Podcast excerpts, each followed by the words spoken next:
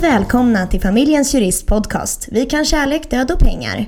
I dagens mikropodd ska vi fördjupa oss i vad bodelningsavtal är för något.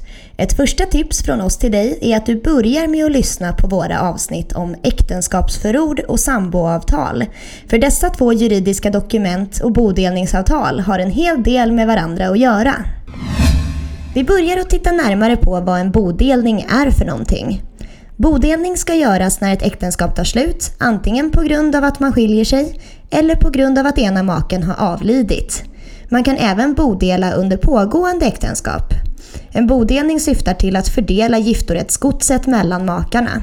Bodelning ska också ske när ett samboförhållande upphör på grund av separation eller dödsfall, om någon av samborna begär det. Vi börjar med att gå igenom vad som gäller för makar. Genom bodelningen fördelas giftorättsgods mellan makarna. Och giftorättsgods är alltså alla de tillgångar och skulder som makarna har som inte är enskild egendom. Om viss egendom är enskild till följd av villkor i gåvobrev, äktenskapsförord eller testamente så ska egendomen enligt huvudregeln inte ingå i bodelningen. Enligt huvudregeln innebär bodelningen att båda personerna har rätt till halva nettovärdet av allt giftorättsgods. Ibland äger ena maken mer värdefullt giftorättsgods än den andra och får därför ge pengar eller något annat av värde till parten med minst giftorättsgods. Många tror att äktenskap medför en samäganderätt och att man automatiskt blir hälftenägare till ens partners saker. Och så fungerar det alltså inte. Att man gifter sig medför istället en rätt till en värdeutjämning som slår till den dagen som förhållandet tar slut. För sambor gäller att bostad och bohag som skaffats för gemensamt bruk är samboegendom och den ska ingå i bodelning. Om viss egendom inte ska vara samboegendom till följd av villkor i gåvobrev, testamente eller samboavtal, ja, då ska egendomen enligt huvudregeln inte ingå i en bodelning. Precis som för makar gäller att den sambo som har minst samboegendom har rätt att kompenseras av den andra sambon.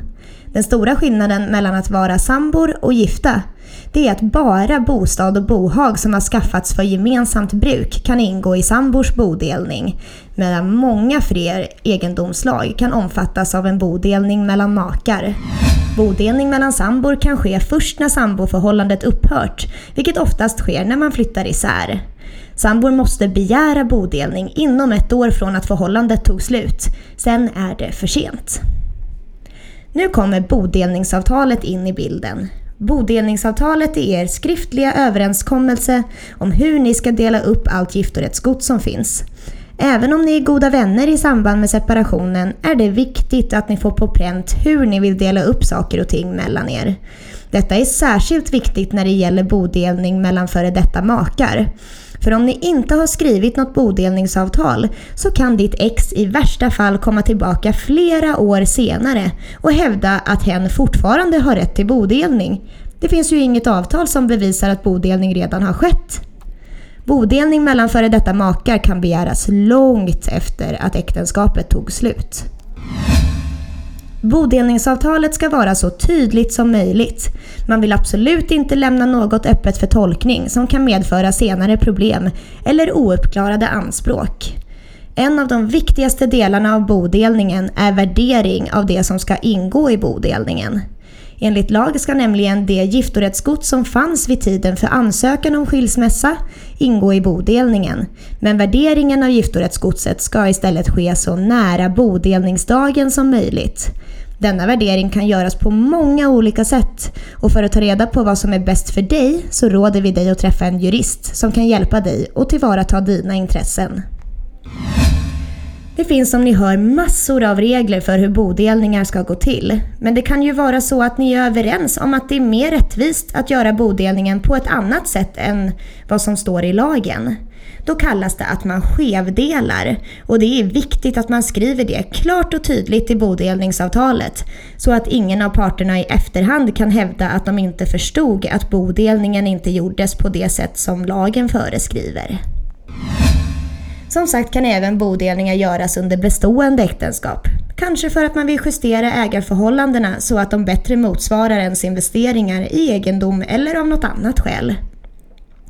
Beroende på vad det är för egendom som ska delas upp och vad er avsikt med uppdelningen är kan det vara mer eller mindre lämpligt med en bodelning. Prata med en jurist innan ni sätter igång så att det blir rätt från början.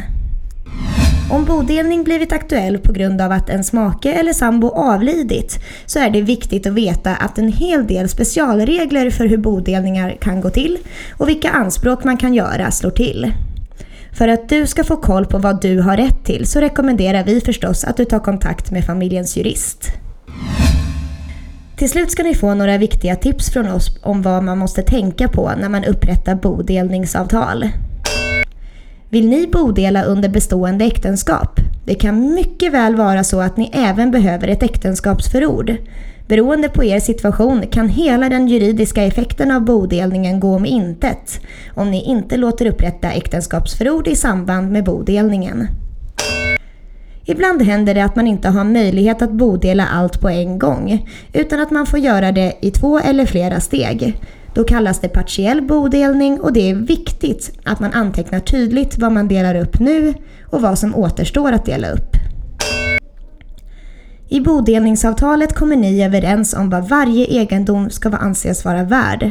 Om du till exempel tar över ett hus tar du även över kommande kapitalvinstskatt vid en eventuell försäljning, vilket man kan ta hänsyn till i bodelningen. Och förresten, ni vill väl inte råka skatta fram uppskov om någon av er ska ta över huset? Familjens jurist hjälper er gärna så att det blir rätt hela vägen.